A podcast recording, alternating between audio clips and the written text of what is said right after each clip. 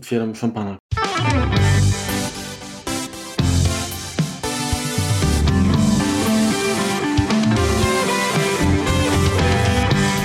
Witajcie w 115 odcinku podcastu Kompot. Podcastu, w którym wyciskamy sok z jabłek. Witamy się już z Wami ostatni raz w tym roku i wita Was Marek Telecki i Remek Krychlewski. Na początku chcemy wspomnieć, że partnerem i sponsorem tego podcastu jest firma Synology, do których produktów serdecznie zapraszamy. A ja tylko dodam, że ten odcinek nie jest poświęcony w całości, w zasadzie chyba nawet w, w niewielkiej części, jeżeli już będzie, będzie poświęcony tej firmie. Tak ku uspokojeniu co niektórych słuchaczy, którzy powinni dostrzec, że tak naprawdę dzięki właśnie naszemu partnerowi mogą nas dalej słuchać. Zgadza się. Ale o czym będziemy mówić? Ostatni dzień w roku, czyli wszyscy się silą na podsumowania. My podsumowanie dekady mamy za sobą, bo strzeliliśmy je w zeszłym roku, nieco tak wyprzedzone. W sumie to i dobrze, bo ten 2020 rok taki jest dość specyficzny i raczej powiedzmy mamy z nim mieszane uczucia w związku z nim, więc nie będziemy go podsumowywać, nie będziemy się silić na e, szukanie jakichś najlepszych produktów czy takich rzeczy. Postanowiliśmy troszeczkę odkurzyć karty historii i poopowiadać Wam o procesorach. Znaczy, generalnie chcieliśmy przybliżyć nieco tę część historii, która myślę, że dla wielu z słuchaczy jest dość tajemnicza, tak? Bo w zasadzie wielu młodych słuchaczy kompotu, nie tylko, jest, jest, jest świadkami być może po raz pierwszy przejścia komputerów, y, znaczy chodzi mi o przejście na platformę Apple Silicon, tak? Uh mhm. -huh. Natomiast y, firma, nasza ukochana firma funkcjonuje na rynku prawie 4 dekady i to jest trzecia taka zmiana, jeśli chodzi o zmiana, same tak, Maki, ale pamiętajmy, dokładnie. że Maki nie były pierwsze. Mhm. Więc, więc dokładnie tak, tych procesorów stało, było dużo. Tytuł wymyśliliśmy. Najpierw wymyśliliśmy chyba tytuł, a potem o czym. Nie, najpierw to tak w sumie powstało razem. Odcinek się będzie nazywał Piaski Czasu, to już pewnie wiecie bo tak, y, tak, tak wyczytaliście. Jak już od tego piasku zaczęliśmy, to, to czemu piasek, tak? Piasek, silikon, SI, jeden z najbardziej powszechnych, najczęściej powszechnych pierwiastków. No, tak, dokładnie. Niestety nie występuje jako, jako po prostu goły silikon, zawsze jest powiązany z tlenem. Ja będę chciał zwrócić uwagę, że i tak wszyscy pójdziemy do piachu, więc to, to trzeba jakiś respekt, jakiś szacunek do, do tego pierwiastka. Ashes to ashes, dust to dust. Piasek jest krzem jest podgrzewany i w ten sposób jest przy, przy pozbywany, się, pozbywany się z tego tlen. No i jak pewnie tam widzieliście, kiedyś tworzy się z niego dość, dość duży walec, no i później ten walec tak sobie narasta, narasta, narasta. Jeżeli ma już odpowiednią grubość, jest cięty na wafle, tak się to nazywa. Same skojarzenia u Marka. To znaczy się, mi się teraz skojarzyło z, z jakim kokoszem, bo tam się cięło na plasterki. Z bójcerze. Dokładnie. No to tutaj podobnie. I następnie przy, przy dość skomplikowanym procesie naświetlania różnych przy, i, i kąpania go w różnych odczynnikach chemicznych jest jakby wypalana na, na, na powierzchni tego krzemu, czy tworzona, budowana struktura procesora, która odpowiada za obliczenia. To, co jest jak gdyby najważniejsze w tym wszystkim, to, to za czym idą tak naprawdę pieniądze, to jest jaką możemy mieć gęstość upakowania. To znaczy, ile jesteśmy w stanie upchać tranzystorów, czyli takich najprostszych składników tego, tego procesora na milimetr kwadratowy. Tak? No i tutaj stąd, stąd te, te procesy produkcyjne, które zbliżamy się do jakichś takich właściwie niesamowitych wartości. Kiedyś, kiedyś to było traktowane jako science fiction, natomiast no, tak naprawdę to te nasze procesory to nawet nie to, co mamy w zegarku. To są superkomputery. To jest naprawdę taka, tak duża moc, że to aż dziwne, że, że to tak wolno działa czasami w gruncie rzeczy. Bo jeżeli porównamy się do, do tego, jak pierwsze komputery działały i co na nich się ludziom udawało zrobić, no to ten przeskok jest tak gigantyczny, jeśli chodzi o moc obliczeniową. Natomiast dalej czasem musimy poczekać na wczytanie się arkusza kalkulacyjnego czy edytora tekstu. Więc tutaj Tutaj takiej wielkiej, wielkiego przyrostu prędkości nie widzimy. Natomiast jak spojrzymy też na, na działanie sieci, czyli działanie stron internetowych, to można powiedzieć czasem, że mimo, że też wzrosła nam diametralnie również prędkość łączy, czy prędkość dysków, czy prędkość procesorów, wszystko nam przyspieszyło, a te strony internetowe, jak się czasem wolno ładowały, tak się wolno ładują. No tak, ale to wiesz, mimo wszystko operujemy zupełnie na innych danych, tak? Grafika jest fotorealistyczna. Kiedyś to były pikselki, tak? Gdzie mhm. trzeba było użyć wyobraźni, żeby sobie zwizualizować pewien obraz. Obliczenia były typowo, no nawet kupi tekst, tak? To była w zasadzie czcionka zapisana w drukarce tak naprawdę. Mhm. Natomiast miałeś tylko informacje w kilku bajtach o, o tekście, a dzisiaj mamy informacje o kolorze, o, o, o, o czcionce, o tym, czy jest pogrubiona, y, czy, czy kursywa, taka, owaka, także tych informacji jest dużo więcej jednak. Mhm. I niestety ta ilość informacji przekłada się jednak na to spowolnienie. A dochodzą do tego na pewno problemy z optymalizacją, bo można pewnie byłoby zrobić wszystko tak, że na tych naszych obecnych procesorach chodziłoby to kilka razy szybciej ale prawdopodobnie nakład pracy byłby dużo, dużo. Ktoś musiałby za to zapłacić, tak? Wiesz co, nawet w którymś momencie jest to niemożliwe, tak? No bo jeżeli mamy sytuację taką, że e, nad e, nie wiem, jakimś jednym oprogramowaniem pracuje, nie wiem, pięć osób, no to jeszcze jesteś w stanie to ogarnąć, tak? Natomiast jeżeli pracuje ich pięć tysięcy, to musisz stworzyć zupełnie inną stopień abstrakcji. Dokładnie. Żeby oni po prostu sobie poradzili z tym wszystkim. Tak? To nie no, jest wiesz, tak, że oni mogą. Remku sam kodowałeś na scenie, więc wiesz, mhm. ile, ile, ile jakby, że, że, da się zrobić wszystko, tak? Tylko czasami. Ile warstw można obejść, dokładnie. Tak, ty, tylko pytanie, wiesz, czy to nie jest droga czasami na manowce, gdzie gdzieś to się może jakby odbić. Czasami to są jakby rozwiązania bardzo y, takie jednokierunkowe, tak? Mhm. A tu trzeba zachować otwartość na na ciąg dalszy jeszcze, tak? Często. Tak, tak, tak, zgodność jakąś dokładnie, bo, bo to, to, to jak się pisało kiedyś, no to ten, ten program działał na jednym konkretnym komputerze i właściwie u wszystkich, którzy mieli ten komputer. Zwykle wszyscy mieli ten sam komputer. Praktycznie nie było czegoś takiego jak update'y, tak? No, Dokładnie. Umówmy się, tak? Program y, był, powstawał przez, nie wiem, rok, półtora, był sprzedany i przez lata był używany w takiej wersji. Zgadza się. Zgadza się, zgadza się. No ale jak, jak mówimy o Apple, jak, y, jak mówimy o procesorach, no to musimy wspomnieć o procesorze, który to wszystko zaczął, czyli MOS 6502. Przy okazji jest to mój ulubiony procesor, ten, z którym najwięcej czasu spędziłem, jeżeli chodzi o programowanie. On był w Apple One i w Apple II, czyli to jest 1976 rok. No i później, tak jak większość z Was może go kojarzyć, tak domowo, powiedzmy. To poza, był, nie? To poza Atari, poza Commodore, tak. był również w NES-ach, czyli w Super Nintendo, czyli w tak zwanych Pegasusach. Mhm, mhm. W zależności od wersji e, tego procesora, on miał albo 3500, albo 4528 tranzystorów. Teraz sobie pomyślcie. No już niech będzie ta bogatsza. 4500 tranzystorów, teraz mamy 16 milionów. Miliardów, przepraszam, teraz mamy 16 miliardów. To jest w ogóle jakiś kosmos. No tak, tylko że wiesz, tu miałeś technologię 8000 nanometrów. Tak. A teraz Apple w, w, produkuje w pięciu. pięciu tak? Tak. no 4000 razy mniejsze to jest. To jest skala jednak, nie? Jak już jesteśmy przy tych cyferkach, to teraz tak, ten procesor był stosunkowo mały, bo miał 21 mm kwadratowych. No, działał tam na jakichś 2 MHz, tak? Teraz mamy 3,2 GHz. Posiadał 8-bitowe rejestry, 16-bitową szynę danych, czyli naraz mógł liczyć, przetwarzać jak gdyby cyfry od 0 do 255. No i mógł zaadresować 64 KB pamięci RAM liniowo, więc no to są, to są wartości, które teraz są po prostu śmieszne. Ja sobie tak troszeczkę pobawiłem się w matematykę, to od razu wam, wam opowiem taką ciekawostkę. Aktualnie procesor M1 no, jest stosunkowo duży, tak jak na układ scalony, no, ale to jest cały system on chip, tak? Czyli tam jest nie tylko, nie tylko procesor jednak. No tak, tam jest również grafika, tam jest sporo, sporo różnych dokładnie.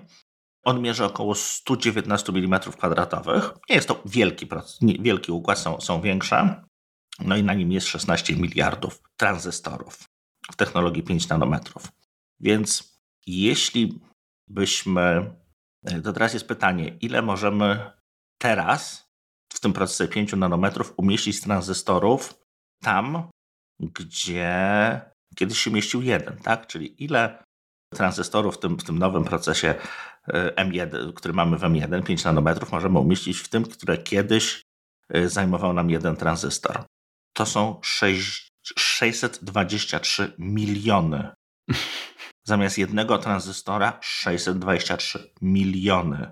Żeby teraz wam to jeszcze jakoś opowiedzieć, to jest tak jakby... Zamienić jednego, jednego psa na, na, 6, na 600 milionów pcheł. No aż, takie, aż, takich, aż takich wyliczeń nie znam, natomiast jeśli byśmy wzięli pod uwagę, że ten procesor miał 4,5 tysiąca tranzystorów, to na jego powierzchni zmieścilibyśmy dwa razy więcej, czyli 9, 9 tysięcy procesorów Core Duo. Czyli takich, które mieliśmy w Macach, które jeszcze pamiętacie, jak sięgniecie, to jeszcze kilka lat temu takie były, o nich będziemy opowiadać. Natomiast jeżeli byśmy popatrzyli już na, na, na proces poprzedni, czyli ten, który mieliśmy w, w poprzednich chipsetach, Apple, czyli na 7 mm, to byśmy zmieścili na tym, na powierzchni każdego tego, każdego tego tranzystora procesor typu Intel, Intel 386 czy Motorola 68030. Czyli takie też procesory, które no jeszcze 20 lat temu mieliśmy, używaliśmy, tak? A tutaj, tutaj byłoby ich 4000. Hm. Więc to jest, to jest niesamowite, to są wartości. Trzeba byłoby jeszcze zrobić zestawienie, ile nóżek miały procesory właśnie typu MOS 6502, Motorola 68000 i 40. kolejne i, i te, które dzisiaj mamy. Mhm. Tam też no się tak, tak to jest kwestia wyprowadzenia jest. pamięci i tak dalej. No mhm. ale to teraz pamięć mamy już właściwie w tym, mhm, mhm. w tym chiplecie, tak? No więc, więc tutaj konkretnie tych, tych nóżek może być troszeczkę mniej. Tak, ale wiesz, chodzi mi też o to, że tak naprawdę stopień upakowania tranzystorów w krzemie to jest jedna rzecz, a druga też no, gdzieś trzeba ten, ten procesor, jeżeli, jeżeli porównujemy uh-huh. obszar tak, tego procesora, układów na, na płycie głównej, tak. no to też trzeba jakoś go podłączyć do, do, tej, do, do tej płyty, do tego, do tego obwodu. Więc miniaturyzacja również w tym zakresie musiała pójść znacząco, jednak żeby zachować, y, jakby dać, dać, dać taką możliwość. Tak, tak, tak. No paradoksalnie na szczęście SOC, jak sama nazwa wskazuje, system on chip, dużo rzeczy jest, jest w środku, więc on Dokładnie. aż tyle, aż tyle nóżek nie potrzebuje. No ale przejdźmy dalej. Apple 2 GS, czyli procesor 65816, dwa tryby pracy, magiczna prędkość do 4. To był procesor też Motorola? Nie, to był MOS. Bo, mo MOS. MOSa kupiło WDC. To już było przez WDC, mhm. czyli producenta teraz dysków. Western Digital mhm. Corporation. 16-bitowe rejestry i 24-bitowa szyna danych, więc on już mógł megabajt pamięci zaadresować. To po prostu niesamowite. Tak jak mówiłem, Apple 2GS i później, jeśli ktoś Was się bawił, to Super Nintendo z niego korzystało. No i to były właściwie procesory, znaczy to były właściwie komputery Apple i w międzyczasie, kiedy jeszcze Apple 2, Apple 2GS się sprzedawało dość mocno, znaczy firma właściwie bazowała na tym, że że były to takie troszeczkę dojne krowy, powiedzmy. Gdzieś tam sobie z boku, z boku powstawały inne, bardziej zaawansowane systemy. Mhm. Dobrze, to teraz ja może się wtrącę właśnie, bo chciałem zwrócić uwagę na to, że tak naprawdę patrząc na, na rozwój jabłuszek, no to dojną krową było Apple II, tak? Mhm. Natomiast takim, taką próbą wyjścia, wyjścia na, na rynek z nową platformą była Lisa. I Lisa już była zaawansowanym niestety mocno drogim tak, y, rozwiązaniem, y, które bazowało na, na procesorze właśnie Motorola 68000. Tak. Natomiast no, z racji ceny, z racji stopnia też chyba skomplikowania, wydaje mi się, że wiesz, to trudno tam jakby wyrokować, ale prawdopodobnie gdzieś, gdzieś było to przeszacowane jako, jako cały projekt. Pojawił się jako jaskółka Macintosh, tak? Czyli w zasadzie bodajże, o ile to pamiętam, to Jeffa Raskina, tak? To było dziecko, tak? Tak. Dopiero później ukradł Stefan. Przejął, tak. Gdy, tak, gdy okazało się, że jest w tym potencjał. Ale właśnie pewnie o tym nie wiecie, że mm, początkowo pierwszy, pierwsze prototypy, tak, Macintosha, Maca bazowały na procesorze, na procesorze Motorola, co prawda, też, ale innym, troszeczkę uboższym, wolniejszym 6809. I dopiero. Yy, to jest odpowiednik 6502. Tak naprawdę 6502 jest klonem mhm. Y, tamtej Motorola. Natomiast gdy okazało się, że 68 tysięcy oferuje dużo więcej, co prawda ma większe zapotrzebowanie na pamięć, niestety, no jest droższe, zaczęto robić podchody, żeby można jednak wykorzystać wykorzystać ten procesor również jako, jako podstawę właśnie platformy Mac i wtedy podaje, że Burrell Smith, czyli taki cherubinek z, z tej drużyny Macintosha był odpowiedzialny za to, żeby trochę to na, na tym popracować i dostosować. I, I w końcu to się udało i tak naprawdę dopiero wtedy Steve Jobs zaczął się przyglądać z większym zainteresowaniem w ogóle całemu projektowi. Także kto wie, czy gdyby nie, uh-huh. nie Motorola 6000, która dopiero no, jakby gdy trafiła do trzewi projektu, może w ogóle nic by z tego nie wyszło. Także zaczęła się w zasadzie wtedy dekada procesorów Motorola 68, serii 68K. Tak. E, zresztą to były, Motorola, to były procesory bardzo wydajne i chyba nawet stosunkowo dobrze się je programowało. Zresztą one pojawiły się w innych platformach typu Amiga na przykład również. I Atari ST. Tak, i Atari ST, masz rację, tak. I one rzeczywiście oferowały całkiem przyzwoite osiągi przy niewielkim taktowaniu. Mhm. Co prawda Maki były tutaj o, o, tyle jakby w lepszej pozycji, że miały procesory w pełnej wersji, w pełnych wersjach, tak, czyli, czyli bez obciętej szyny. Magistrali, yy, magistrali, tak. Natomiast w Amidze to już było różnie, albo nie brakowało yy, MMU, jednostki yy, do zarządzania pamięcią i tak dalej. Także no, różne, różne że tak powiem, klocki były. Natomiast y, faktycznie było tak, że lista na przykład miała Motorola 68000 taktowaną 5 MHz, tak. a y, Mac miał już, procesor, już procesor taktowany 8 MHz. Mhm. I, I to już po, pozwoliło rozwinąć skrzydła. Co prawda pamiętacie, że rzeczywiście te początki też były lipne, jeżeli chodzi o, o, o wydajność komputera, bo on nadal sobie kiepsko radził z ilością pamięci która była standardowo, w którą był standardowo wyposażony. Po prostu zabiedzony był tak naprawdę, jeśli chodzi o pamięć. Mhm. I, I niestety to być może w znacznym stopniu mhm. zrobiło krzywdę, tak? bo, on się nie sprzedawał tak dobrze, jak, jakby mógł. W każdym razie w ciągu de dekady procesory, które były wykorzystywane, cała, cała ta rodzina, tak, 68K, no to one tam oczywiście były kolejne generacje, 68020, tak? Tak, natomiast jeśli chodzi o tą dekadę, tak, czyli Lisa mamy wprowadzoną w 1983 roku, a ostatnim, który przestał być sprzedawany z procesorem właśnie PowerBook 190 w 95.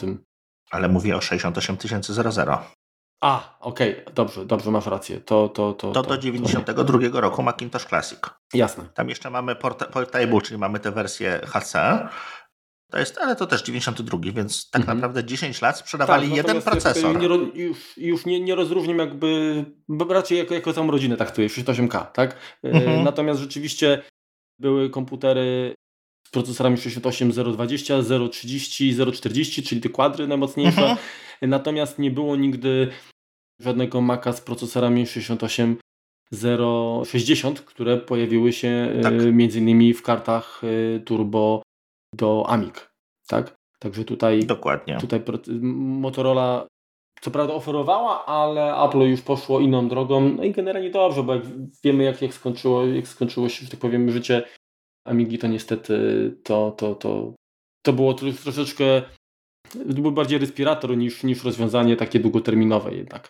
A powiedz mi, z jaką prędkością, ile megaherców e, miały te, te szybsze, najszybsze powiedzmy maki na, na Motorola 68030. To, to, to 40 to była, to była najszybsza w kwadrach, to była chyba 40 MHz. Aha, no to już nie tak, nie tak najgorzej powiedzmy. Także, także to rzeczywiście dawało tak. złego kopa, tak. aczkolwiek można było w tamtych czasach emulować na Amidze dla, z uwagi na procesor całkiem sprawnie to szło, na przykład shapeshifterem Maki, no i posiadając na przykład właśnie komputer wyposażony w w kartę turbo z procesorem 68060, tak, 50 MHz, miało się Maca szybszego niż dostępny wtedy na rynku, tak? No tak. No, także to całkiem, całkiem fajna, fajna rzecz była. No podobne dopałki były emulujące PC, tak? Były powiedzmy czy do Amigi, czy do Atari ST były dopałki, które chodziły przez chwilę oczywiście szybciej niż jakiś X-Tech Atek, które były wtedy dostępne, więc takie rzeczy się zdarzały. Mhm. W każdym razie Ostatni komputer, który bazował na procesorze z rodziny 68K, to był PowerBook 190, wydany w 1995 roku. Mhm. ponad 70 różnych modeli w zasadzie wyszło z tymi procesorami. Patrząc na, na, na, na okres czasu, czy dużo?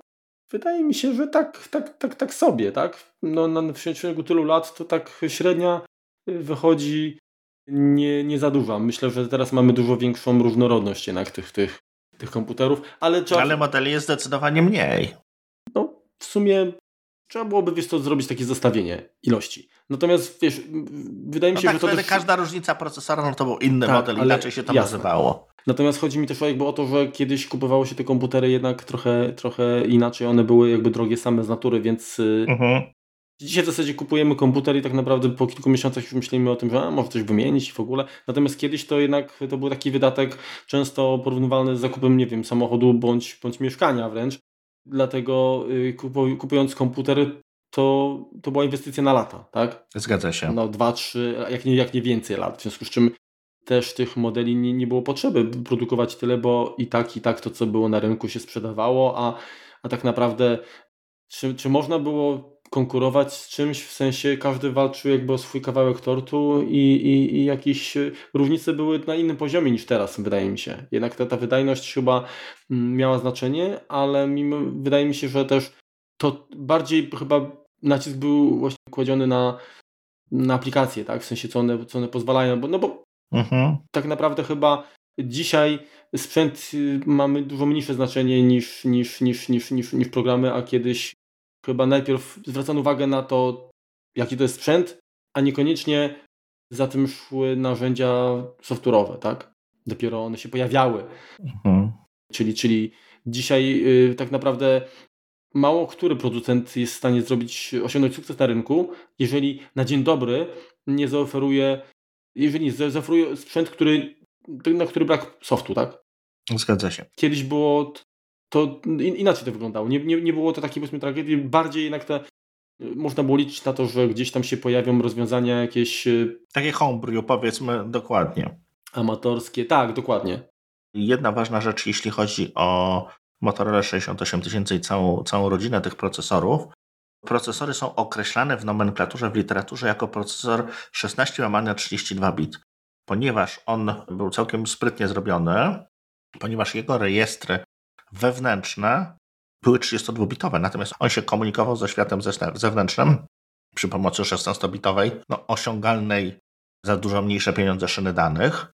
Długość adresowania tam była 24 bity, więc no, to też nie była cała ta szyna wyprowadzona, więc on sam w sobie był szybki, miał całkiem przyzwoity zestaw instrukcji, które od razu operowały na tych danych 32-bitowych i z czasem po prostu, gdy, gdy pamięć jak gdyby do, czy interfejsy zewnętrzne dogoniły te, czy ceny właściwie tych interfejsów dogoniły, dogoniły te procesory, sta, stały się w pełni 32-bitowymi maszynami. Pamiętajmy, że w tym czasie Intel to było XT i AT, tak? To jeszcze, jeszcze 386 wtedy się zaczynały pojawiać, więc tutaj to, był, to były naprawdę dość rewolucyjne rozwiązania. Dokładnie.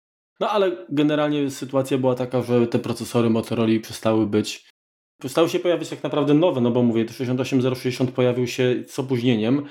Tak. A Apple zaczęło. No, Motorola miała inne priorytety. No, zaczęli handlować telefonami na masowo, tak? W każdym razie w 95 roku, tak, pojawił się ostatni, ostatni yy, Mac PowerBook 190, tak, na, na tym procesorze, ale tu trzeba zwrócić uwagę na to, że Apple nie zasypia gruszek w popiele, ani jabłek też. Mhm. W każdym razie oni już od połowy 1910 roku pracowali nad y, emulacją kodu 68K na innych procesorach. Odpowiedzialny był tu za to człowiek y, o, o nazwisku Gary Davidian, pochodzenia armeńskiego, znaczy jego rodzice pochodzili z Armenii i w połowie właśnie 90 roku zaczął pracować nad, nad projektem emulacji kodu 68K na innych procesorach i na początku były to procesory AMD 29000. Riski takie. Tak, który był, on był wykorzystywany w y, kartach graficznych w, w szybkich Macach, tak? Natomiast na początku 91 roku udało mu się też uruchomić ten, ten emulator na procesorze Motorola 88000. Mhm. 88 tysięcy dokładnie. Także to jeszcze nie były PowerPC procesory, ale już wtedy okazywało się, że da się kod 68K przetłumaczyć bez y, dużej straty prędkości. Mhm. Tak? Także to w zasadzie przekonało y, menedżerów Apple, że, że taka emulacja jest takim rozsądnym rozwiązaniem dla użytkowników, że da się, biorąc pod uwagę, że, że, że sprzęt będzie bazował na szybszych procesorach, bardziej wydajnych, to nawet jeżeli zaoferuje się coś w emulacji, to w okresie przejściowym nie będzie to duży problem, tak? Mhm. Bo, bo ta strata, strata mocy da się jakby odzyskać, a, a potem już będzie dużo, dużo łatwiej. Przez inne elementy systemu, dokładnie. Mhm. I tak na, generalnie te pierwsze procesory PowerPC, bo tak naprawdę pierwszym, pierwszym Mac z PowerPC to był PowerMac 6100 Mhm. z procesorem y, PowerPC 601 i on się pojawił on się pojawił, proszę ciebie, e, w 95 Piątym roku. roku. W zasadzie 94, ale, ale faktycznie można mówić tutaj, jeżeli chodzi o takim sprzedaży komercyjnej, to, to, to w 95 roku. Mhm. Natomiast pierwszy, pierwsza taka zajawka... Nie, przepraszam, marzec 94. Źle, źle, tak, marzec 94, 94, tak. Okej, no w każdym razie pierwsza taka zajawka, czyli, czyli, czyli taki emulator powiedzmy sprzętowy, tak, y, prototyp taki, to się nazywa karta o nazwie Smurf, Apple Smurf, to jest 92 rok i ona zawierała właśnie już, już emulator procesora 68 tysięcy. Jak widać, te kilka lat pracy przyniosło efekty, bo o ile dobrze pamiętam, pracowałem już z Macami, tak jak się, tak się, tak się okazuje, w 95 roku, ja w 96 zacząłem y, pracować y, w firmie sprzedającej jabłuszka i wtedy faktycznie do Polski znaczy już istniały na rynku, już, już były dostępne, były sprzedawane e, Parmaki 601, ale cały czas jeszcze przez, przez kurczę dobre rok czy dwa sprzedawały się komputery z procesorami Motorola. Mhm. Znaczy no wiadomo, nasz rynek był bardziej chłonny e, i opóźniony niestety przez Kokom i inne Cena sprawy. czyni cuda. Tak, tak. I cena też, też jak najbardziej grała rolę. Natomiast y, o, z tego co pamiętam, to były duże ochy i achy nad tym, jak ten komputer sobie radził, zwłaszcza gdy dostał aplikacje no już zoptymalizowane pod nowy procesor. I tutaj trzeba pochwalić, że rozwiązanie Apple sprzy- sprawdziło się wyśmienicie, bo platforma Amigowa też można powiedzieć, że przeszła, przynajmniej podjęła próbę przejścia na procesor PowerPC, ale tam zostało to rozwiązane inaczej, czyli procesor PowerPC był dodatkiem do Motorola, która była i tak i tak nadal głównym procesorem, Mhm. Natomiast y, PowerPC był bardziej koprocesorem, tak? czyli wtyczki czy, czy jakieś rozszerzenia pozwalały skorzystać z tej mocy. Natomiast przez to, że komunikacja, przesyłanie danych do pamięci i tak dalej wymagały tak, tak zwanego jeszcze context switchingu, były spore straty i niestety nie dało się uzyskać takiej efektywności jak, no jak w maczkach, gdzie wystarczyło tak naprawdę okres przejściowy przetrwać na, na emulatorze. I tak, jeżeli y, spojrzymy tutaj na, na rozwój, no to oczywiście. Co, to poczekaj. Tak. To jeszcze ważna rzecz, jeżeli chodzi o PowerPC i w ogóle tą architekturę, to, to musimy wspomnieć, skąd się w ogóle wzięły te procesory, skąd się wzięła firma. To Masz rację. wcześniej się myśli, że to są procesory IBM. No owszem, IBM najdłużej wytrwał przy ich produkcji, natomiast sama architektura PowerPC i w ogóle pomysł na stworzenie czegoś takiego to było konsorcjum IBM, Motorola i właśnie Apple którzy powiązali jakieś tam zespoły inżynierskie, żeby stworzyć, stworzyć taką konstrukcję, takie założenia konstrukcyjne. To się chyba nazywało w ogóle HRP, dobrze mówię? To się nazywało AIM. A tak, poczekaj, ale jeszcze, jeszcze. Common Hardware Reference Platform, o to ci chodzi. Tak, tak, tak, tak, tak. tak. Czyli konsorcjum AIM e, stworzyło coś, co się nazywało Common Hardware Reference Platform, czyli zbiór założeń czy, czy, czy, czy reguł dzięki którym te, te firmy miały tworzyć procesory, układy, które mogły ze sobą współzawodniczyć i, i jak gdyby współpracować, tak? być, być wymienne, zgodne. Zresztą nie wiem, Motorola mi się wydaje nic, nic dużego w tym, w tym konsorcjum jakby nie osiągnęła. Wydaje mi się, że wszystkie procesory, które, które znamy, które przeszły do historii, były produkcji IBM i IBM najdłużej chyba został z produkcją tychże. Mhm. Samo Apple wtedy nie, nie chwapiło się do, do produkcji własnych układów. Więc tak, to co jest ważne, ważne to, to był procesor typu RISC, czyli Reduced Instruction Set, czyli to był procesor, który miał e, niewielką ilość instrukcji, natomiast domyślnie wszystkie te instrukcje wykonywały się w jednym cyklu, czyli one były bardzo z jednej strony prosty, natomiast szybko działał na tych danych, dlatego tak dobrze sobie radził z emulacją. Mhm. Swoją drogą army to jest też, są, to są też riski przecież, tak? Army wywodzą się z risków, natomiast aktualnie posiadają dość sporo rozszerzeń mhm. i trudno już nazwać, to nie są już typowe riski. Okay. Tutaj wiesz, no to jest kwestia wiesz, takiego właściwie podejścia akademickiego do tego, co, co jest riskiem, co nie jest, mhm. co jest ciskiem, co emuluje. Tak naprawdę poza architekturą RISC-V, która teraz bardzo dużą popularność zyskuje, po tym jak Nvidia wykupiła prawa do, do ARM, to wszystkie są tak naprawdę jakimiś tam hybrydami Cisków i RISCów. Okej. Okay. Ale wróćmy do, jeszcze do, do PowerPC. Mhm, mhm. Właśnie. W sumie y, no sporo tych procesorów się pojawiło, tak, bo początkowe modele, tak, czyli właśnie PowerMaki 6100, 7100, 8100 bazowały na procesorze 601. Mhm. Później y, pojawiły się modele wersje 603, 604, z tego co pamiętam, chociaż z tego mhm. co chyba, chyba 604 były bardziej w, w Amigach niż w Macach, natomiast do, do, do, do Maców trafiły G3, G4 Nie, ale 604 i, i również. Też były, tak? Power też. Macintosha 8500, a fakt, masz rację. Mhm, masz rację. I to, co też, to, co też ważne, to, to te procesory też były przez kilka, kilka różnych modeli, natomiast one znakomicie również różniły się zegarem, tak? No bo tak. jeżeli będziemy mieli tą 601, to one zaczynały się od 60 MHz. Od 60, tak. A kończyły na 120, więc no to jest dwukrotny wzrost prędkości, jeśli natomiast chodzi o sam zegar. najszybsze y, procesory G5 bodajże miały 2,7 GHz, więc 60 MHz, a prawie 3 GHz to jest też jednak. No ale wiesz, no to już mówimy o kilku, o kilku przeskokach architektury, aż tak daleko nie, aż tak daleko nie przechodźmy. Okej, okay. tak, ale chodzi mi o to, że, że można się zrzymać, że te PowerPC powiedzmy była trochę może ślepą uliczką, ale jednak przez też e, tak naprawdę dekadę, bo w 2006, 2005 roku, przepraszam, ostatni był Power Mac G5 mhm. wprowadzony, no to też przez, przez dekadę dało się sporo wycisnąć. I gdy prawdopodobnie gdyby nie problemy termiczne, to że, nie, że te komputery, te procesory najszybsze nie nadawały się do y, mobilnych urządzeń, to być może jeszcze by chwilkę zasilały, tak, y, Maki. Wiesz co, no, ale to, to jeszcze troszkę poopowiadaj o G3 może, bo, bo do tego dojdziemy pewnie. To znaczy, tak, y, generalnie ja chciałbym jeszcze właśnie zwrócić uwagę na to, że te procesory 604 na przykład, tak, one posiadały jeszcze coś takiego, takiego procesor Velocity Engine, czyli inaczej Altivec. Na PC-tach pojawiło się też takie coś rozszerzenie bodajże MMX. Mhm. To, było, to, to był taki, taki jakby odpowiednik, także on też pozwalał wycisnąć nieco więcej w operacjach macierzowych. Macierzowych, tak.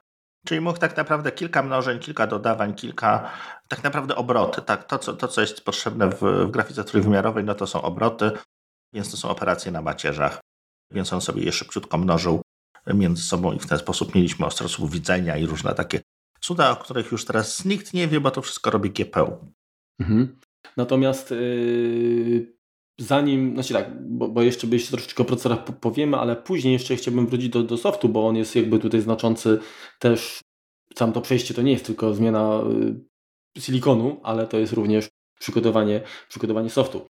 Także jeżeli chodzi o G3, to premierę y, Power Maców G3 pamiętam bardzo dobrze i to, to była rewelacja, bo tam rzeczywiście to były pierwsze procesory na tyle szybkie, że emulacja y, ówczesnych PC-ów, tak? Nawet software'owa, mm -hmm. tak? Czyli jakiś tam soft PC, emulator był, z tego co kojarzę, to dawała lepsze efekty niż na komputerach właśnie, no, PC-tach, które stały obok, tak? Także, -hmm.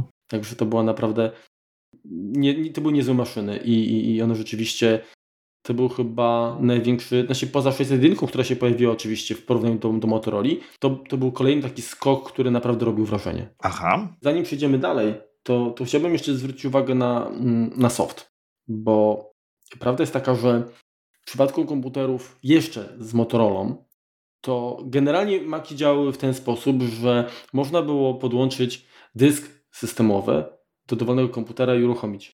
Ale to, to, nie, było, to nie była to prawda w każdym przypadku. Dlatego, że każda zmiana komputera powodowała, że on się odrobinę różnił, model. I w systemie teczy systemowej musiały znajdować się tak zwane enablery systemowe, czyli, czyli do, takie rozszerzenia, które pozwalały jakby skorzystać z dodatkowych y, funkcji, które umożliwiały y, komputery i powiedzmy łatały też jakieś ewentualne problemy, czyli jakby um, te enablery umożliwiały jakby zgodność, czyli tak naprawdę jeżeli chcieliśmy mieć system, który działał po podłączeniu z każdym komputerem, czyli czy to był nie wiem Centris, czy y, 2VI, czy LC, czy jakiś Powerbook, to tak naprawdę trzeba było mieć te enablery włożone do teczki, do teczki systemowej. Mhm. Tych, tych rozszerzeń było, było sporo.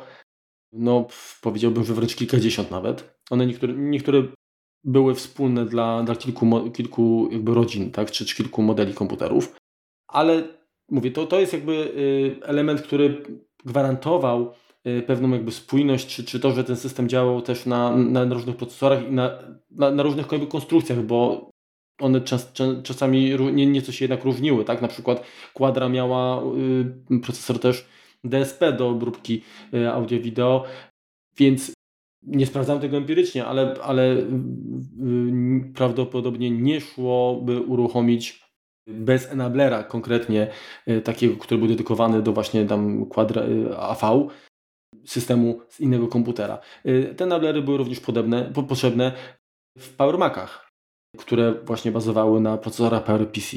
Także to jest taki, yy, ta, taka rzecz, która no dzisiaj tego w zasadzie nie mamy. Tak? W sensie albo inaczej, może, może, może są to rozszerzenia, ale ja my jako użytkownicy nie mamy świadomości, dlatego że i tak i tak dostajemy ten, ten system powiedzmy kompletny, tak? a, a komputer po prostu mm, uruchamia to, co potrzebuje. Tak?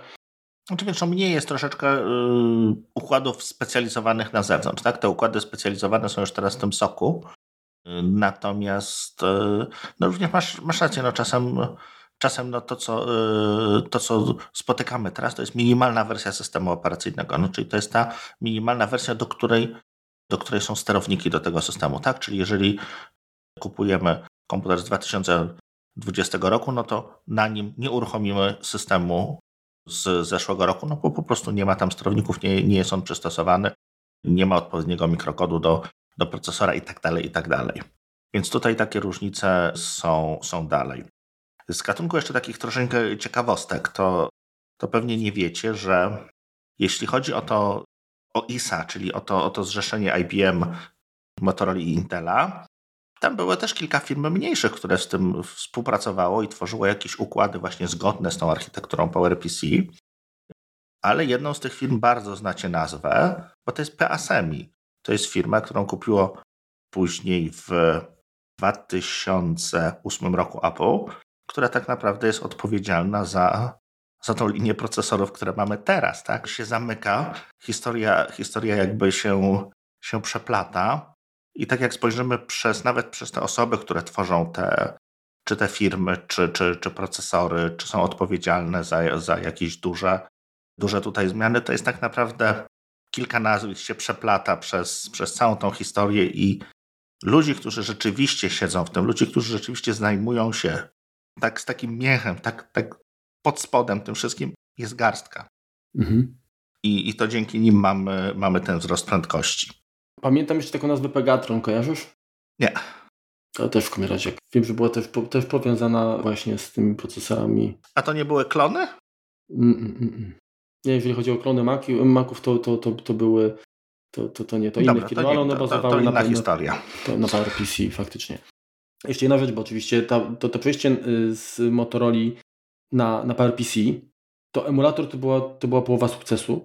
Natomiast druga, druga rzecz to była taka, że Apple umożliwiło albo zachęciło deweloperów do tworzenia aplikacji tak zwanych fat binary, czyli takich y, multiplatformowych, czyli inaczej mówiąc jakby kod aplikacji zawierał zarówno y, instrukcje dla procesorów 68K, jak i procesorów PowerPC. Czyli był skompilowany jak gdyby dwa razy pod dwie różne architektury. Dokładnie. I to rozwiązanie to nie jest y, wynalazek Apple tak naprawdę, tylko to również pojawiło się w Next Step, Open Step. mhm. w tym systemie operacyjnym. Tam to się nazywało dokładnie Multi Architecture Binaries, czyli, czyli pliki binarne tak y, dla wielu, dla wielu architektur. Co więcej, rozwinięciem tego, tych, tych FAT binaries jest Universal Binary, który jest elementem kolejnego przejścia, które nastąpiło w 2006 roku. Tak. Moment, bo zapomnieliśmy o bardzo dużej tej. Nim przejdziemy do, do przejścia na Intela, zapomnieliśmy o tym, że co miały te G4, G5, tak? Bo tutaj, tutaj nie powiedzieliśmy o tym. To są już procesory, które nowożytne, powiedzmy, tak?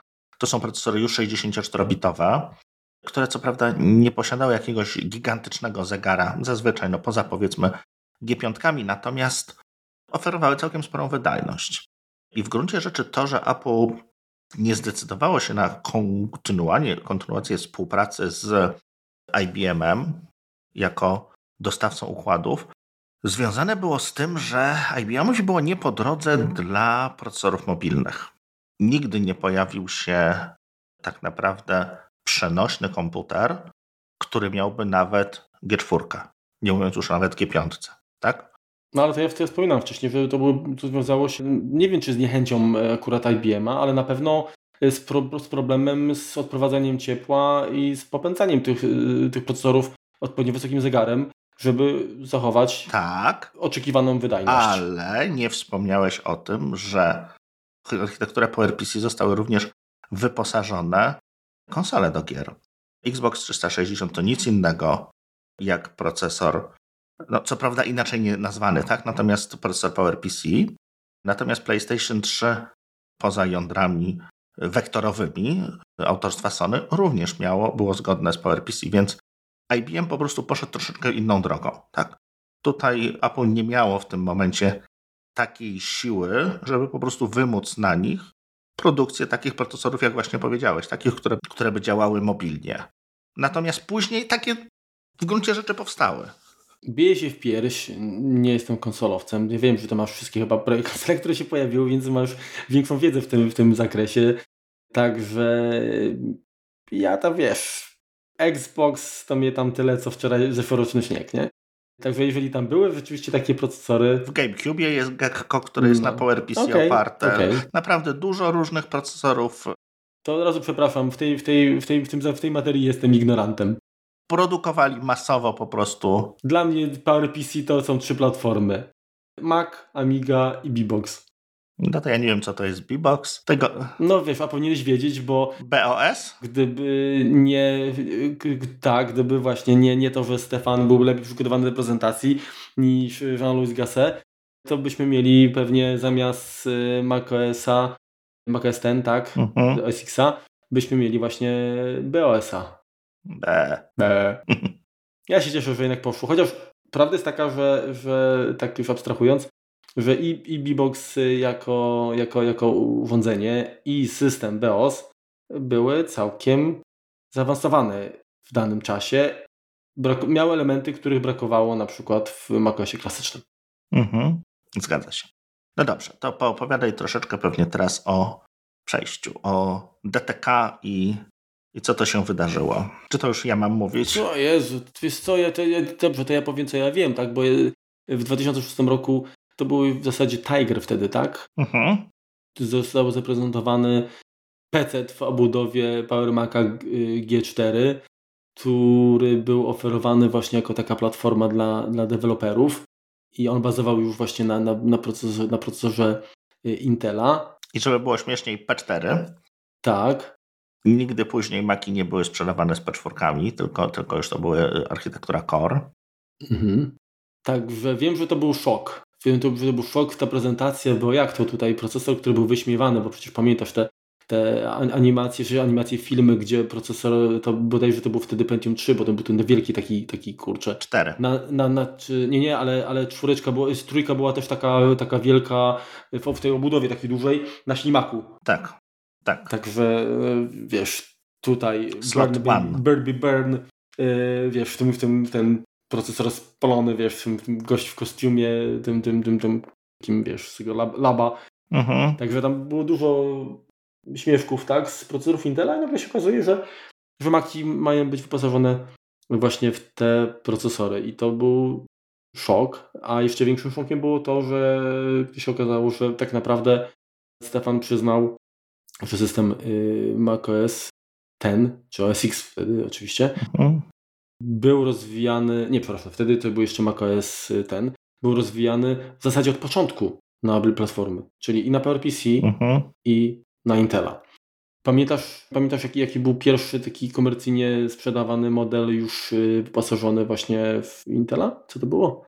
To były dwa, z tego co kojarzę, to był iMac y, w 2006 roku i MacBook Pro z Core Duo. Obydwa. To chyba, one chyba razem weszły do sprzedaży. Mhm.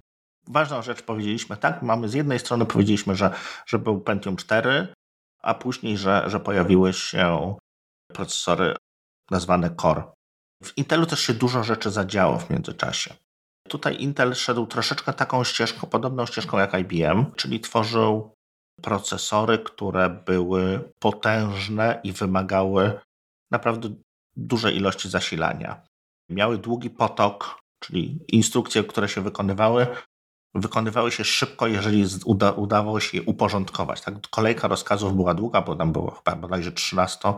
Ten, ten pipeline był 13-rozkazowy, więc to było dość długo. Długie, więc teraz każde wybicie, każdy skok, każde, każda instrukcja warunkowa powodowała no, utrudnienie, tak? no bo procesor nie mógł dalej jak gdyby wykonywać siebie, znaczy kodu, tylko musiał, musiał na to poczekać. No, wymyślili inżynierowie, tak? Liczył po prostu statystycznie, gdzie będzie się bardziej opłacało, albo wykonywał jedno i drugie. Tam były jakieś cuda na kiju tworzone, natomiast to były procesory generalnie, które były dość szybkie, jeśli chodzi o zegar i jednokorowe. Tak? To były procesory pojedyncze.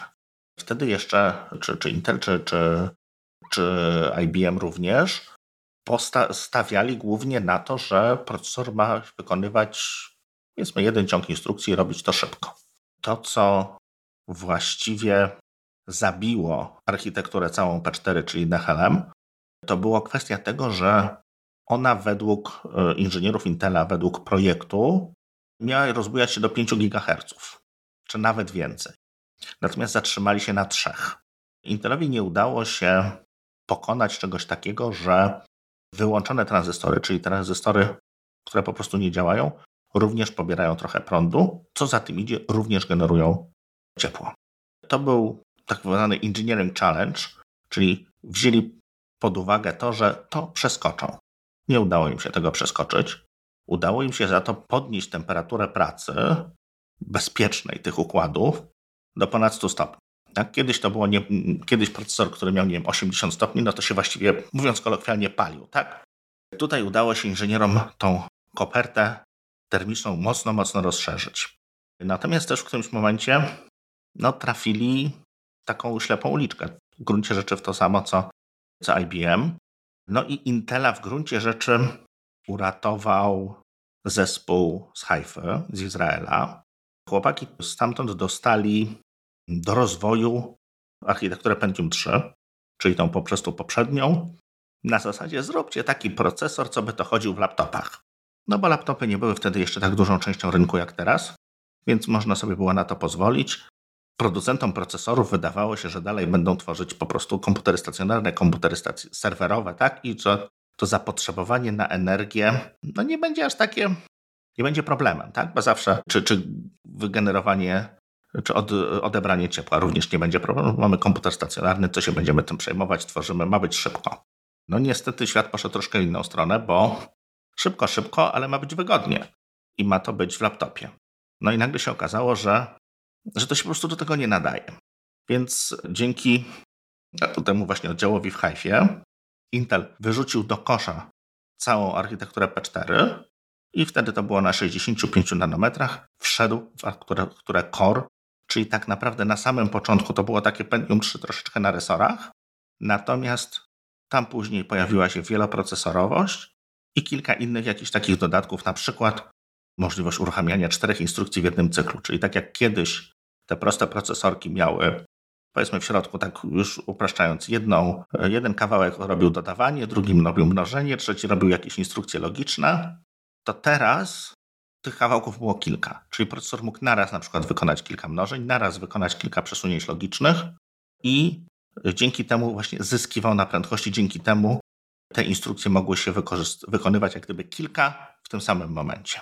To, co chyba, tak mi się wydaje, kupiła Apple, to plany. Tak? Intel y, wtedy wszedł z takim pomysłem, który był, był TikTokiem tak zwanym, czyli co roku, czy tam co 18 miesięcy wypuszczamy nową wersję procesora. Raz, czyli ten TIK, mamy nowy proces produkcyjny, czyli zjeżdżamy w dół z nanometrami, a w toku wprowadzamy nową architekturę, czyli usprawniamy coś, co, coś, co mamy już na znanej architekturze. Więc w ten sposób przeplatały się zmiany technologiczne w procesie produkcyjnym i w samej logice działania procesorów.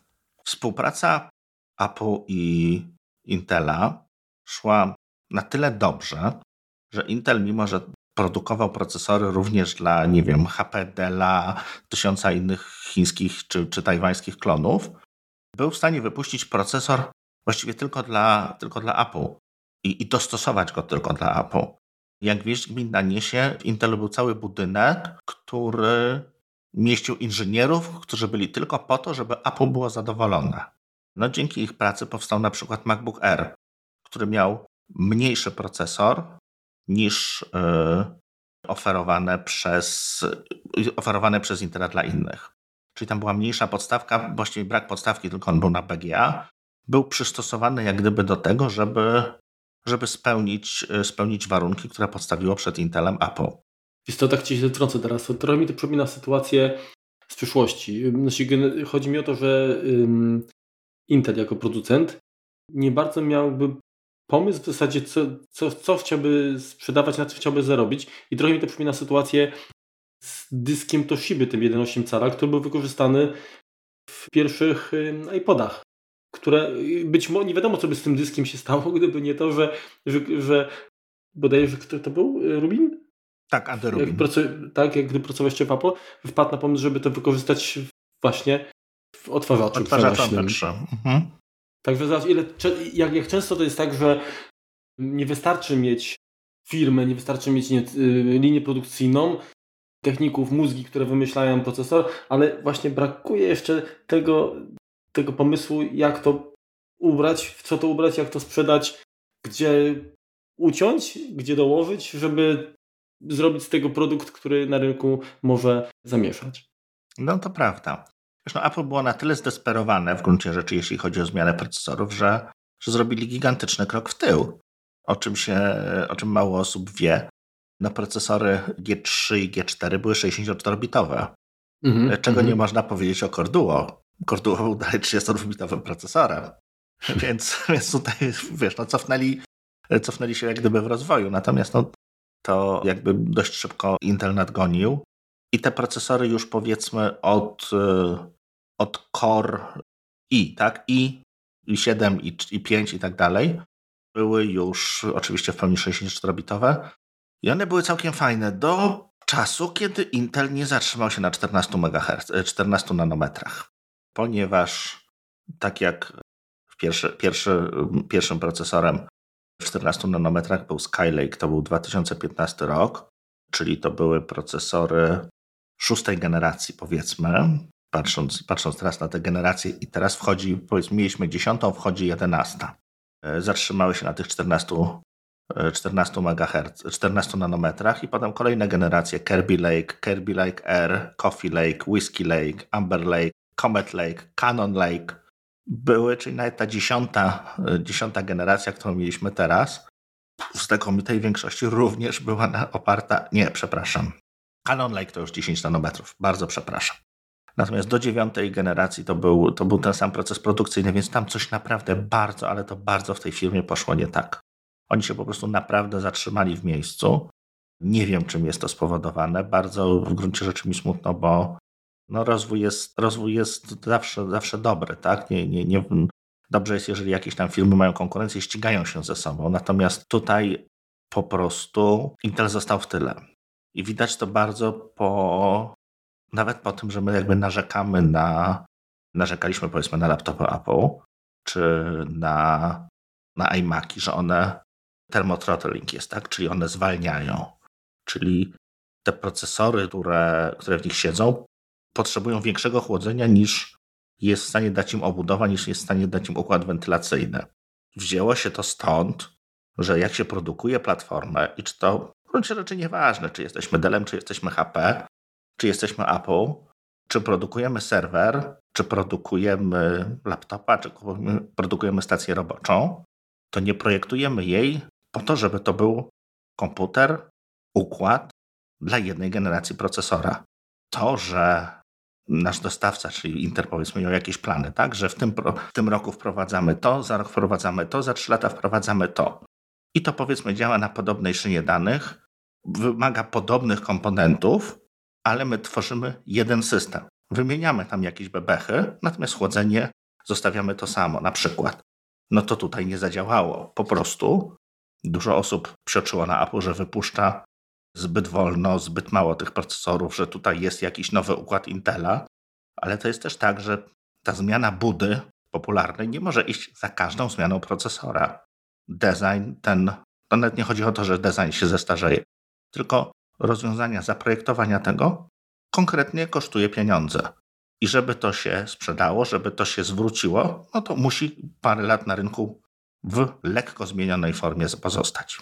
I to podejrzewam, że było głównym powodem do tego, że Apple postanowiło się w którymś momencie rozstać z, z Intelem i przejść właśnie na, na swoje procesory, które no tak naprawdę rozwijają już kilka ładnych lat, bo, bo iPhony od, od A5 bazują już na autorskich ich układach i jakby nauczyli się budować je w sumie bardzo dobrze. Po prostu wyszło im z rachunku takiego sumienia, tak, że warto jakichś tam inżynierów od tej dolnej krowy, którym jest teraz iPhone czy iPad, odłączyć i zbudować jakby większy procesor, bardziej przystosowany do, do komputerów stacjonarnych czy laptopów. To ja tyle. Dobrze. No to tak, to już, bo wrócimy jeszcze za chwilkę do tej przesiadki na Apple Silicon, myślę, ale ja chciałbym jakby wrócić troszeczkę wstecz, bo oczywiście przesiadka na procesory Intela y, wiązała się no, z wieloma problemami do rozwiązania i jednym z, nim, jednym z nich najważniejszym oczywiście zawsze tak, w, takiej, w takiej sytuacji jest zapewnienie zgodności oprogramowania. Tak? I tutaj jeżeli chodzi o Apple, to, to tak jak podobnie jak przejście z Motorola 68K na PowerPC rozwiązał emulator mhm. M68K, tak samo tu najważniejszym chyba elementem jest rozeta, tak? czyli rozwiązanie... Czy, warstwa tłumacząca. Tak, mhm. warstwa tłumacząca dokładnie w, w locie, tak? czyli just in time, kod PowerPC na kod procesorów y, Intela. Oczywiście to nie było rozwiązanie w 100% skuteczne, tak? czyli na przykład aplikacje, które były zbudowane dla, na system klasyczny, tak? bo do tego też jeszcze wrócimy, czyli 9.2.2 i wcześniejszy nie mogły być tłumaczone za pomocą rozety. A to dlatego, Marku, że mhm. wówczas dla tych aplikacji istniała możliwość taka, że aplikacja sama modyfikuje swój kod. To jest coś, co niesamowicie przyspiesza pracę procesorów, bo mamy zamiast coś zapisywać w pamięci, możemy zapisać to od razu w miejsce programu gdzieś dalej, gdzie będzie to potrzebne. Mhm. Czyli nie mamy. To jest taki, taka troszeczkę brzydka, bardzo yy, teraz nie, nie, niepopularna metoda, jak gdyby przy optymalizacji, że po prostu program sam siebie modyfikuje podczas pracy. To oczywiście nie, nie działa, jeżeli procesor ma jakiś cache, no bo w tym cache'u się to, to będzie spowalniało tylko lub, lub po prostu się nie zapisze, bo osobno jest cache do danych, osobno cache jest do, do rozkazów. Natomiast kiedyś, kiedyś coś takiego się robiło i tego zaemulować tak łatwo się po prostu nie da.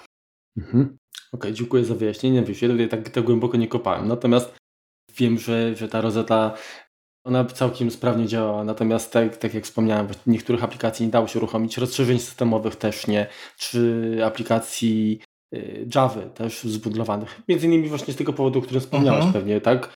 No sama Java jest JIT-em, więc tutaj JIT na JIT. No właśnie, tak, tak, także dokładnie. Nie można było również mm, programów, które wykorzystywały w bardzo specyficzny sposób procesor G5 na przykład w ten mhm. sposób przetłumaczyć. Ale do większości zastosowań jak najbardziej to się sprawdziło i przez dwa lata, tak, bo w, yy... Tiger, Leopard. Tak, od, tego, od 10.4.4 została wprowadzona, a w, mhm. w Lionie 10.7 mm, zostało, została, że tak powiem, usunięta, czyli tam mniej więcej jakoś, żeby nie skłamać. Znaczy w Lionie jeszcze była, w Mountain Lionie została chyba usunięta. W 10.7. 7, dobrze, tak. No, 10.7. Czekaj, zaraz, zaraz zobaczę, który I to, to co też było ważne, to, to samo 10.4, samo z siebie, jako system, to, co przychodziło od nas, od Apple, również nie w całości było przepisane na Intela. Tam również sam z siebie, to, co przychodziło z pudełka, to co, to, co Apple sprzedawało w pudełku z komputerem, miało również kod PowerPC. Hmm. Teraz przy obecnej tranzycji prawie tego nie ma. Podkreślam słowo prawie, ponieważ jakieś takie drobne kawałki jeszcze zdarzają się po, pojawiać e, w, w Music. Widziałem na przykład jeden z wygaszaczy był, był intelowski, co mnie zdziwiło, ale przetłumaczone teraz jest powiedzmy niemal wszystko. Tutaj poprawiłem się, bo tak spojrzałem w 10.4, 10.7, wersję trochę źle sobie policzyłem. W każdym razie 2011 rok to jest, to jest Lion, uh mhm. -huh. czyli praktycznie 5 lat to Rosetta jednak wspierała nas, tak? Mhm. No tak, no nie, może nie całe, ale, ale można tak przyjąć 4-5 lat y, dawała wsparcie. Także no, teraz mamy sytuację podobną, mamy rozetę dwójkę, tak? Y, do której za, za chwilkę pewnie przejdziemy. Natomiast ja chciałbym zwrócić uwagę, że patrząc, no, ty, nasz, nasz tytuł to są piarki czasu, czyli patrzymy bardziej od strony sprzętowej na te zmiany. Ale w międzyczasie mamy, mamy przejście, mamy przejście, czyli tak, jest MOS Motorola, Motorola PowerPC, PowerPC Intel, Intel Silicon, a dodatkowo mamy jeszcze zmianę systemu przecież. System klasyczny mhm. na system OS X, który no, ma zupełnie inne podwaliny, tak? To jest, to jest przecież zupełnie in, in, inny system, tak? I tutaj też Apple musiało sobie z tym poradzić. Przecież w 2001 roku, jak pojawiła się ta, to trzeba było jakoś uruchomić programy stare. Nie było bazy programów nowych, poza tymi, które przechodziły systemem. I tutaj też Apple wyszło y, naprzeciw, tak, zaoferowało w zasadzie no, trzy środowiska, tak? Był, było środowisko Classic, się. Mhm. Classic, y, Carbon i Cocoa, tak? Cocoa. Tak. Także w zależności od, od, od tego oczywiście w jakim środowisku aplikacja była stworzona, mniej lub bardziej efektywnie, wydajnie pracowała na, na tych naszych komputerach i sprawiała mniej problemów, tak? Wiele aplikacji typu chociażby, nie wiem, Adobe'ego, tak, pakiet, mhm. to, to, to, jejku, to ile to lat trzeba było czekać, zanim w końcu y, zostały przepisane, tak, na, na kakao, tak, kakaoko. Zgadza się, ale to też, wiesz, też ważną rzecz, którą wspomniałeś, że po pięciu latach Apple nie ma problemu, żeby zakończyć wsparcie. To jest z jednej strony siła, z drugiej strony główna wada Windowsa, jest taka, że tam wsparcie jest wszystkiego ciągle. Mhm. W sensie, że oni nie odcinają żadnego API. Ale się ciągnie ten bagaż też, tak? Dokładnie. E, jeśli chodzi o, o, o to, to tam dalej gdzieś tam pod spodem jeszcze te Windows 3.1 czy nawet starsze gdzieś tam są pomysły, które już teraz no, są głupie, no, niebezpieczne i w ogóle tak się nie powinno robić. Dalej gdzieś tam z tyłu są trzymane, żeby zachować zgodność. Jest to gdzieś tam, wiesz, poprzykrywane, po, pozabezpieczane jakoś tam, żeby tam się powiedzmy nie, nie, nie dało włamać. Natomiast dalej jest to jak gdyby trzymane. Apple, tak jak mówisz, mamy swoje, swoją technologię nową, przychodzi, najpierw jest zapowiedziana, potem jest wdrożona, potem jest wymagana, następnie jest niezalecane jej stosowanie i wypada. I sorry, nie ma, że boli. Widzisz, tutaj niestety muszę się znowu poprawić, bo powiedziałem, że w Lionie Lion był ostatnim systemem, ale tak naprawdę w Lionie już, już nie było rozety, tak? Mhm. W Snow Leopardzie była, była ym, Deprecated. opcjonalnym komponentem, tak? Czyli, tak. czyli no troszeczkę tutaj ym, krócej tak to było, bo w 2005 w 10.4.3 nawet pojawiła się rozeta, a w 10.6, y, czyli 2009 zakończono, ale to i tak jest okres całkiem spory, tak, jakby nie patrzeć, który gwarantował, także no sporo tych zmian było, tak, i ja jestem, powiem Ci, pełen podziwu, bo trzeba mieć naprawdę jaja, tak, żeby się odważyć na, na, na, na takie gruntowe zmiany i tak jak mówisz, to odcięcie pępowiny, tak, no jeżeli gdzieś tam pewna technologia przestaje przynosić korzyści, a staje się balastem, mhm. a jest alternatywa, mamy, możemy to ją zamienić czymś, czymś zastąpić czymś lepszym, to to zróbmy, tak? I można się zrzymać, tak, że ok, fajnie byłoby mieć możliwość uruchomienia programów, które powstały 10 czy 15 lat temu, ale myślę, że to, jest, to byłaby nisza. No, większość ludzi, my mamy też troszeczkę takie inne podejście, szukamy nowości, chcemy czegoś szybszego, lepszego, ładniejszego. Często, często wiesz, no ja myślę, że chyba osobą, która najbardziej by ucieszyła zgodność wstecz byłby Jacek tak. Kupina, tak? Zresztą no, ja też lubię retroklimaty. No ale i, wiesz, to zawsze jest jakaś emulacja, zawsze są właśnie, można stary komputer za śmieszne pieniądze kupić i, i, i jakby się tym pobawić, tak? To nie jest tak, że że, że musimy mieć e, możliwość uruchomienia na tym naszym komputerze zawsze aktualnych, znaczy starych wersji, wersji oprogramowania. Mhm. Czasem szkoda, że coś, że coś tracimy, tak? To tak. Szczególnie, jeżeli kupiliśmy jakąś wersję oprogramowania, to i kurczę, nie da się, trzeba jeszcze raz zapłacić, czasami nawet niewielkie, nie, nie są to trywialne pieniądze. Natomiast no, taki jest koszt jak gdyby tego, że posuwamy się dalej. Taki jest koszt tego, że, mhm. że mamy te maszyny, które są tysiące razy szybsze, i, i możemy nowe rzeczy na nich robić. Dokładnie tak. I chciałbym jeszcze zwrócić uwagę, bo mówię, ja zawsze się pcham w tę stronę software'ową, tak, bo jest mi to bliższe mimo wszystko. I wiesz, dzisiaj na przykład środowiskiem takim idealnym wręcz do programowania jest Xcode, prawda? Jak to teraz wygląda? Jeżeli programujesz, to w zasadzie niewielkim nakładem kosztów jesteś w stanie skompilować kod, który będzie działał na iPhone'ie, na iPadzie, uh mhm. -huh na zegarku, teraz również na, na Macu, tak? M1, tak? Z, mhm. z, z Apple Silicon. Ale to też nie jest żadna nowość, bo w 1994 roku powstała firma Metrover. I oni są odpowiedzialni za Code Warriora, mhm. który między innymi właśnie też y, był wykorzystywany do tworzenia właśnie tych FAT binaries, y, Universal binaries, czyli, czyli mhm. tych aplikacji właśnie z kodem skompilowanym na, na różne procesory. Czyli tak naprawdę gdzieś tam tych historii, historia zatacza koło i zmieniają się narzędzia, ale pewne y, pryncypia są jednak y, cały czas gdzieś tam wracamy do tego. Zgadza się. Zgadza się, zgadza się. No i to jest też to, o czym powiedzmy troszeczkę wspominaliśmy o, w poprzednim odcinku. Co się takiego stało, że, że ten Apple z M1 nagle jest taki szybki, nagle jest szybszy od Inteli, nagle jest szybszy od procesorów AMD. No między innymi to, że w nim, jeżeli spojrzycie sobie na na zdjęcie tego, e, tego chip guy, tego procesora, to tam bardzo dużo części tego układu to są układy specjalizowane. Wiesz co i zobacz, a spójrz na... I wróciliśmy, tak. Spójrz na, na Atari, na Amigę, układy specjalizowane, Paula, e, Agnus, tak, e, Denis, tak, one powodowały, że ten komputer mając stosunkowo wolny procesor był w stanie robić cuda. Ależ dokładnie. Dokładnie tak. I do tego właśnie. A, a konsole też mają układy specjalizowane, tak? Też mają, tak. Też dokładnie Tom, Tom jest Tom Jerry na przykład. Nie pamiętam już dziś, ale chyba w Jaguarze był Tom i Jerry. Mhm.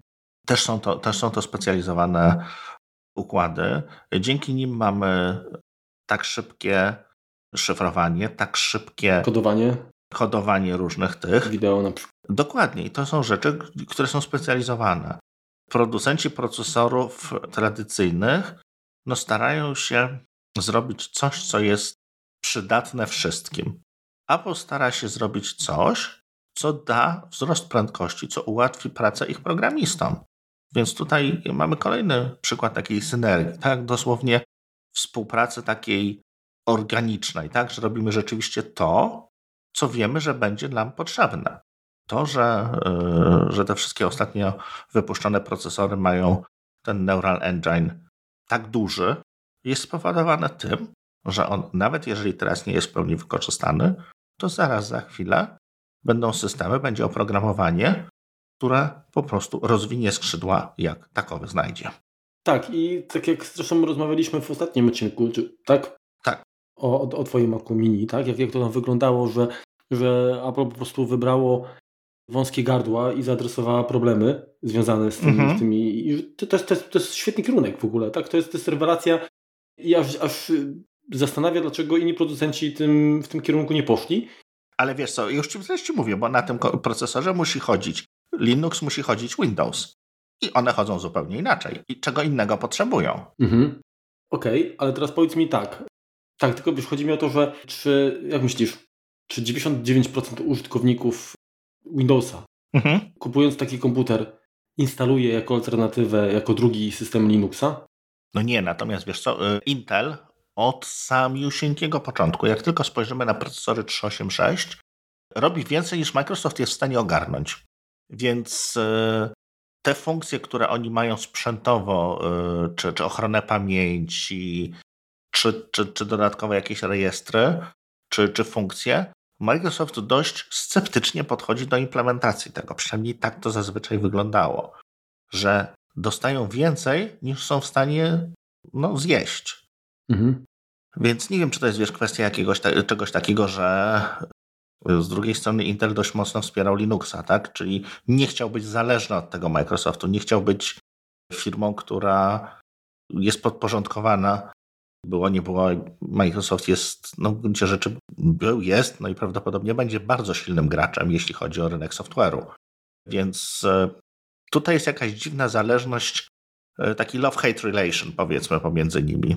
Tak, tylko widzisz, chodzi mi o to, że tu wspomniałeś o tym, że y, jest Windows, jest Linux i trzeba było, za, trzeba było jakby zagwarantować zgodność, żeby działały oba systemy. Mhm. A o, tutaj o Maca jakby się nikt tam powiedzmy nie, niespecjalnie... No był ten okres miłości, tak? Ten, tak, okay. no, Ale też Dobrze, jedną i, rzecz i, ważnej nie powiedziałem, to że, to, że powstał ten MacBook Air, tak? Powiedzmy upraszczając, Steve przyszedł do, do Intela, powiedział, chcę zrobić mały, super cienki, przenośny komputer. Zróbcie mi taki procesor, zrobili ten procesor i co potem zrobił Intel? Intel nazwał to ultrabookiem i zaczął sprzedawać wszystkim. No tak. Wyczuł, że można na tym zrobić pieniążki, tak? A wcześniej. Znaczy wyczuł, Apple mu pokazało. A wcześniej co próbował zrobić? Próbował sprzedawać netbooki, czyli postanowił uciąć gałąź, na której siedzi, czyli sprzedawać małe, tanie byle co, że nie powiem czegoś na G, bo im się wydawało, że w ten sposób zawojują rynek. No, no jest to zabawne. No wiesz, sprzedawali komputery z procesorami, które mogłyby się nadać co najwyżej do Tamagotchi i chcieli zawołać rynek, tak? No tam wszystko było do niczego. E, do niczego była klawiatura, do niczego był ekran, do niczego był dysk, był pamięci było mało. To po prostu było złe w każdym calu. Natomiast było tanie i ludzie to kupili. I co więcej, Intel jeszcze potrafił przez, przez wiele lat, to jest mało znany powiedzmy fakt, dopłacać do takich konstrukcji. Jeżeli spojrzysz na niektóre wyceny niektórego sprzętu, to się nie spina finansowo. To jest po prostu dostaw, producent tabletów dostał, dostawał 50 dolarów od Microsoftu, dostawał 50 dolarów od Intela i sprzedawał swoje, swoje urządzenie po to, żeby zawojować rynek. I co się stało, jak obydwie firmy przestały to dokładać? Chińczyk przestawał to produkować. Przestało to leżeć w sklepie. Tak czy inaczej, kierunek, w którym, w którym brał Apple z, z M1, tak? czyli, czyli to, że rozszerzyli tą architekturę ARM o te rzeczy, które ułatwiają zgodność z Intelem i, i powodują, że nie ma tych strat przy tłumaczeniu kodu. Tak. To jest, to jest uważam rewelacja. Genialne posunięcie. I tak naprawdę ja, ja czekam sytuacji, kiedy w końcu pojawi się procesor, który będzie potrafił jakby dowolny kod uruchomić. Kiedyś były takie, pamiętam, taka była firma Transmeta. Była. Ona, ona próbowała zrobić właśnie też procesor taki hybrydowy, tak, że część miała być w silikonie, a część miała być tłumaczone właśnie w JIT-em, różne, różne tam y, rzeczy. I, I tak naprawdę ja myślę, że to w pewnym sensie tak się stanie tak za, za, za, za jakiś czas. Wiesz co, oni w gruncie rzeczy troszeczkę wyprzedzili swój czas, e, ponieważ jeżeli spojrzymy e, teraz na, na architekturę Intelową, to mamy coś takiego jak mikrokod. Czyli mamy z jednej strony te instrukcje ciskowe, które są duże, ciężkie, skomplikowane, tak to, tak to nazwijmy.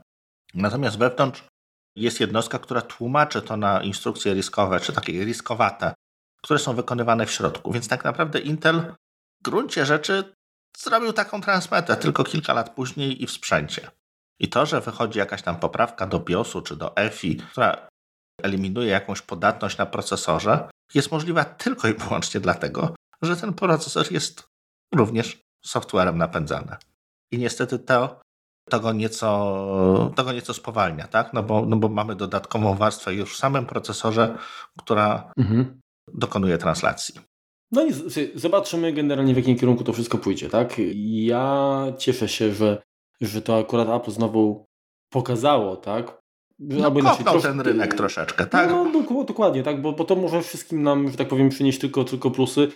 Co więcej, w obecnej sytuacji, kiedy ten, ten praca zdalna jest niestety codziennością, tak. te komputery, ich możliwości mają dużo większe znaczenie. Również jakby efektywność, tak, wydajność, żeby, żeby praca na baterii i, i, i w ogóle, no to to, to fajnie, że, że zaczyna się coś, coś się ruszać, coś, coś, coś zmieniać i, i ciekaw jestem odpowiedzi. Wiesz, wyobraziłem sobie właśnie lockdown, czy tak jakbyśmy żyli, jakbyśmy wszyscy mieli komputery stacjonarne i po prostu tak mnie zabolała głowa Marku, że musimy skończyć. Ja myślę, że wiesz co, wyczerpaliśmy temat, chyba trzeba się po prostu pozwólmy niech kurz opadnie na to wszystko, tak?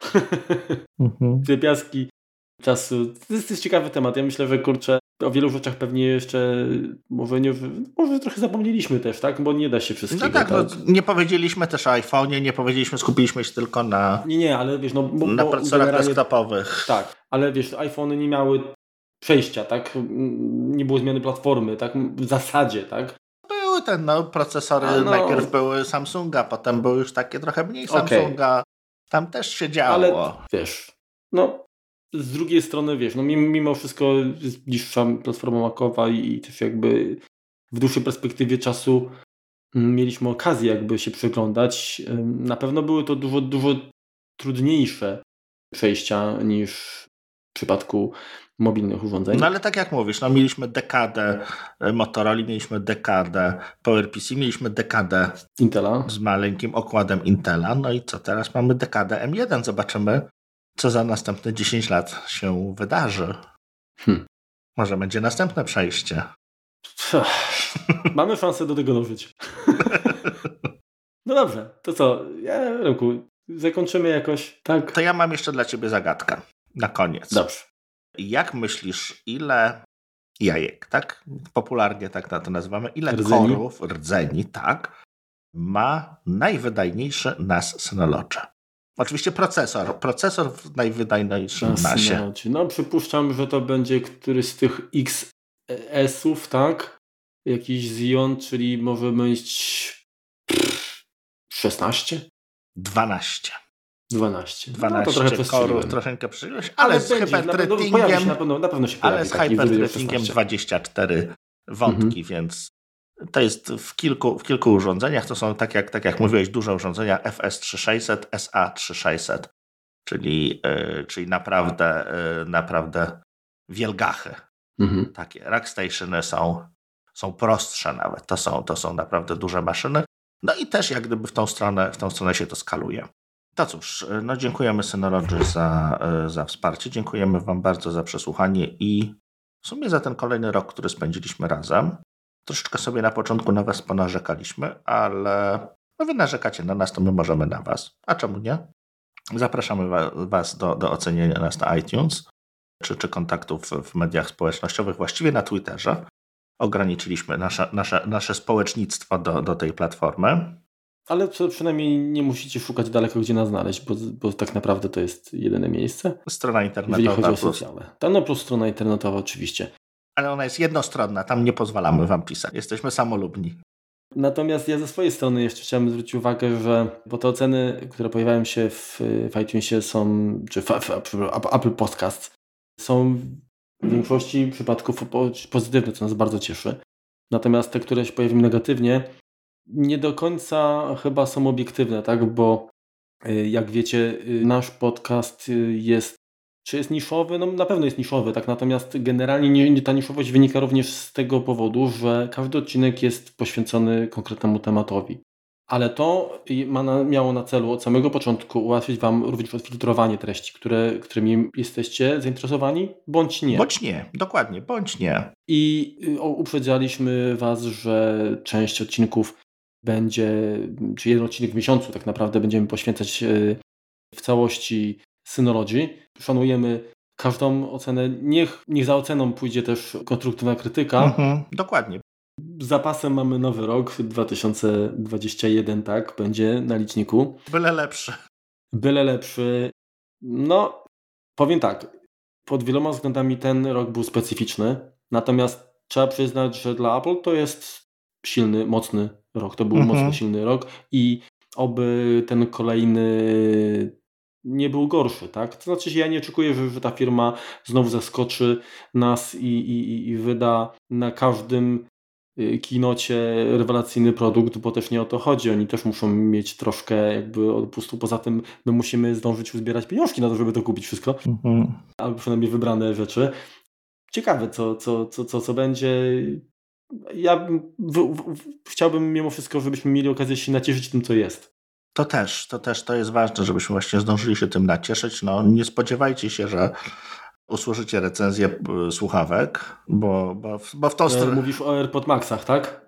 Dokładnie o tych słuchawkach myślę, bo tutaj y, nie będziemy się skłaniać w tym, w tym kierunku. Wiesz co, no chyba, że jakiś fundusz założymy, tak? Zbieramy na AirPodsy, na jakimś pomagaj czy coś takiego. No ale nie, to, to, to, to głupie pomysły. Jeżeli macie rzeczywiście komuś pomagać, to nie nam, tylko rzeczywiście tym, którzy tego potrzebują, my sobie poradzimy. No. No i co? Fajnie było Was gościć w Waszych, waszych słuchawkach przez ten kolejny rok. Mamy plany dalsze, dalekosiężne. Jeżeli ktoś z Was zakupił AirPod Maxy, to niech da znać, jak nas słuchać w takich słuchawkach. No. To co? Szczęśliwego nowego roku. roku. E, trzyma, trzymajcie się, spotykamy się. Jak się uda, zaraz, zaraz. Jak wrócimy do żywych, tak, w jak, roku. jak lockdown nam za bardzo gdzieś w dziwnych miejscach nie zamknie, to, to powinniśmy na Trzech Króli być, być znowu dla Was. Dokładnie. Dobrze, Dzięki. Na razie. Do zobaczenia pa. za rok. Cześć. A właśnie, nie, nie jestem za głośno teraz na przykład?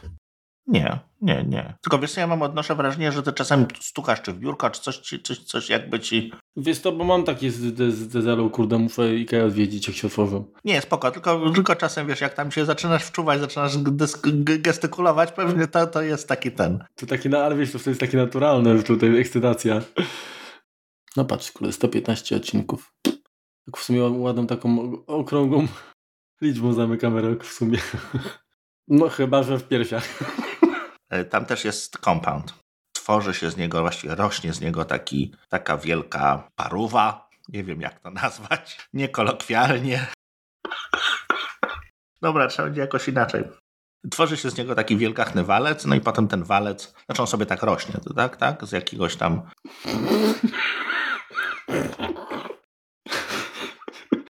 Powtórz, powtórz, powtórz, powtórz, bo coś cię...